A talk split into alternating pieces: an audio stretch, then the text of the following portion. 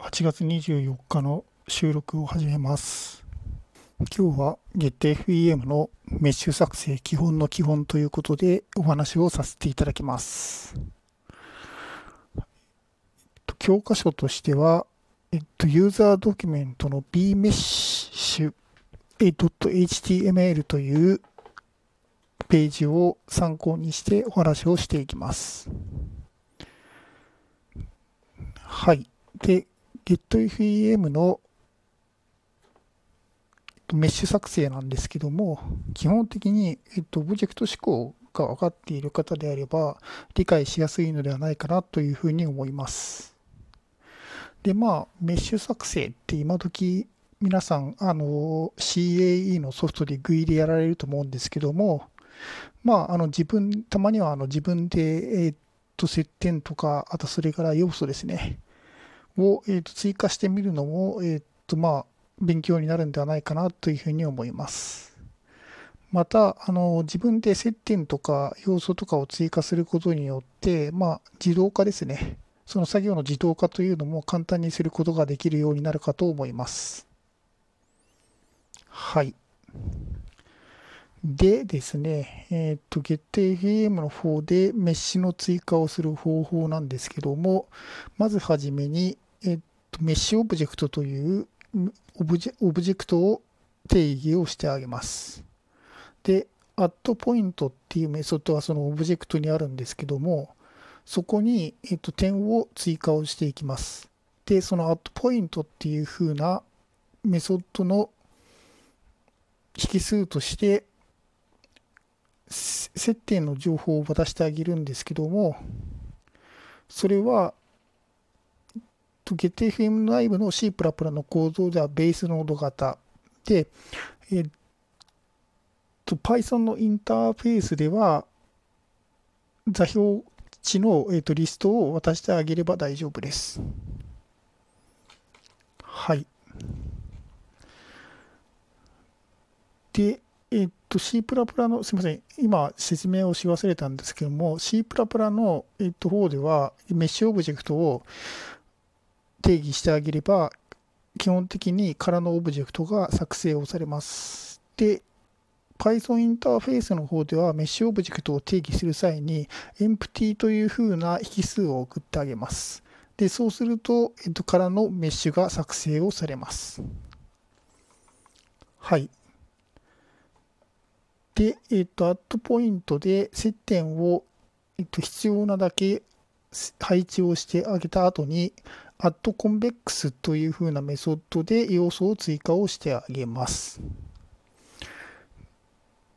で、えっと、この時にはですね、すいません。ちょっと Python の方のインターフェースで話をしますね。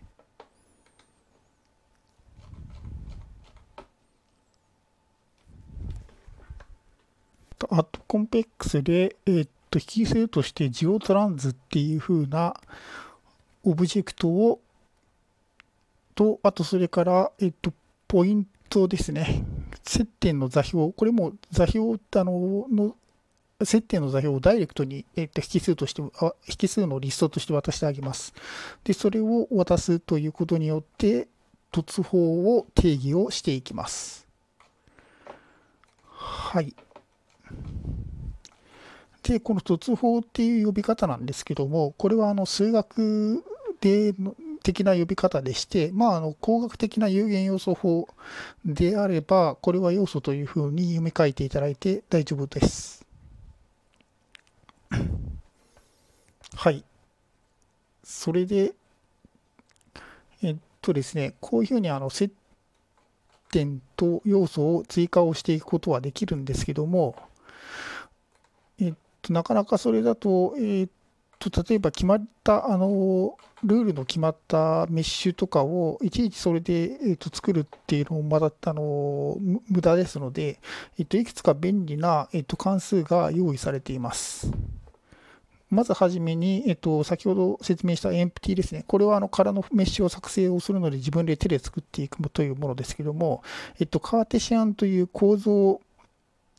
化メッシュですね。えーと、すいません、口ではなかなか説明をしづらいんですけども、縦横に規則的に、えっと、メッシュが続いていくというふうなメッシュを作成をしていくと。で、次にピラミッダルという、ピラミッドなどの規則的なメッシュを素早く作成をするコマンドなどがあります。まあ、あの、私が、えっと、よく使うのは、まあ、カーテシアンメッシュですね。ぐらいですね。はい。あとは、インポートというコマンドもありまして、えっと、このインポートからは、えっと、Gmesh とか GID とか ANSYS とか EMC2 とかのメッシュをインポートすることができます。はい。で、この、えーと、作成をしたメッシュというのはファイルに書き出して、えーと、状況を確認をすることも可能です。で、うんと、保存をする際には、えっと、セーブですね。コマンドを使ってあげて、えっと、ファイル名を、えっと、指定してあげることによって、GetFM のメッシュファイル形式で出力が行われます。あとは VTK とかの絵の出力も可能でして、Export to VTK というふうなメソッドがあったり、えっと、Export to DX、あとそれから Export to POS なので、えっと、OpenDX とかえ Gmesh の P5 ファイルなどへの出力が可能となっています。はい。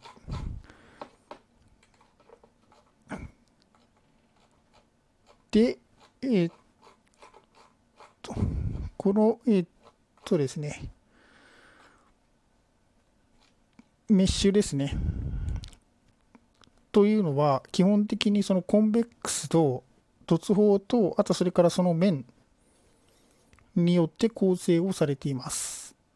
で、その面番号というものが決まっていまして、領域などを設定する際にこの面番号が使用されます。はい。で、詳しくは、その、あの概要欄に貼ってあるメッシュですね、の説明ページの通常の要素に対しての奇数、面番号の図をご確認ください。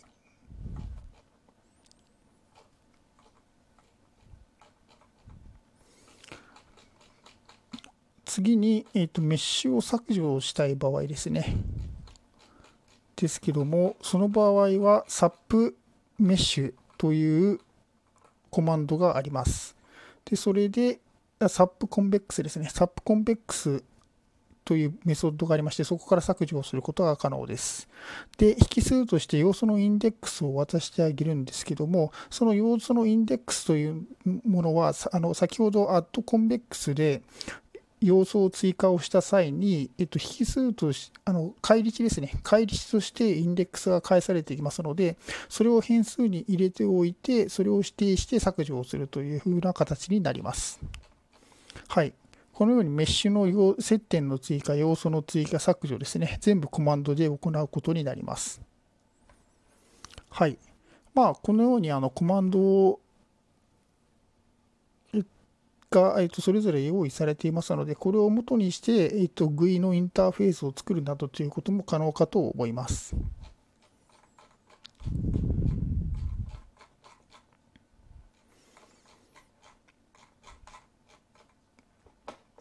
はい。で、えっと、最後に領域ですね。の話をしていきます。この領域についてなんですけども、メッシュオブジェクトでは、領域を設定することができます。これはあの例えば力を与えたり、あとそれからと要あえっと、行列ですね。行列を定義してあげたりする際に使用されます。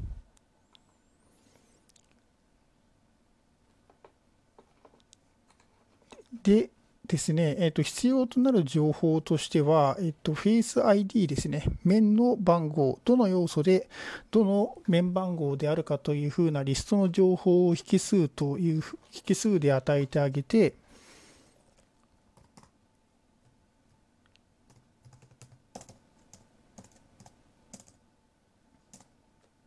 で、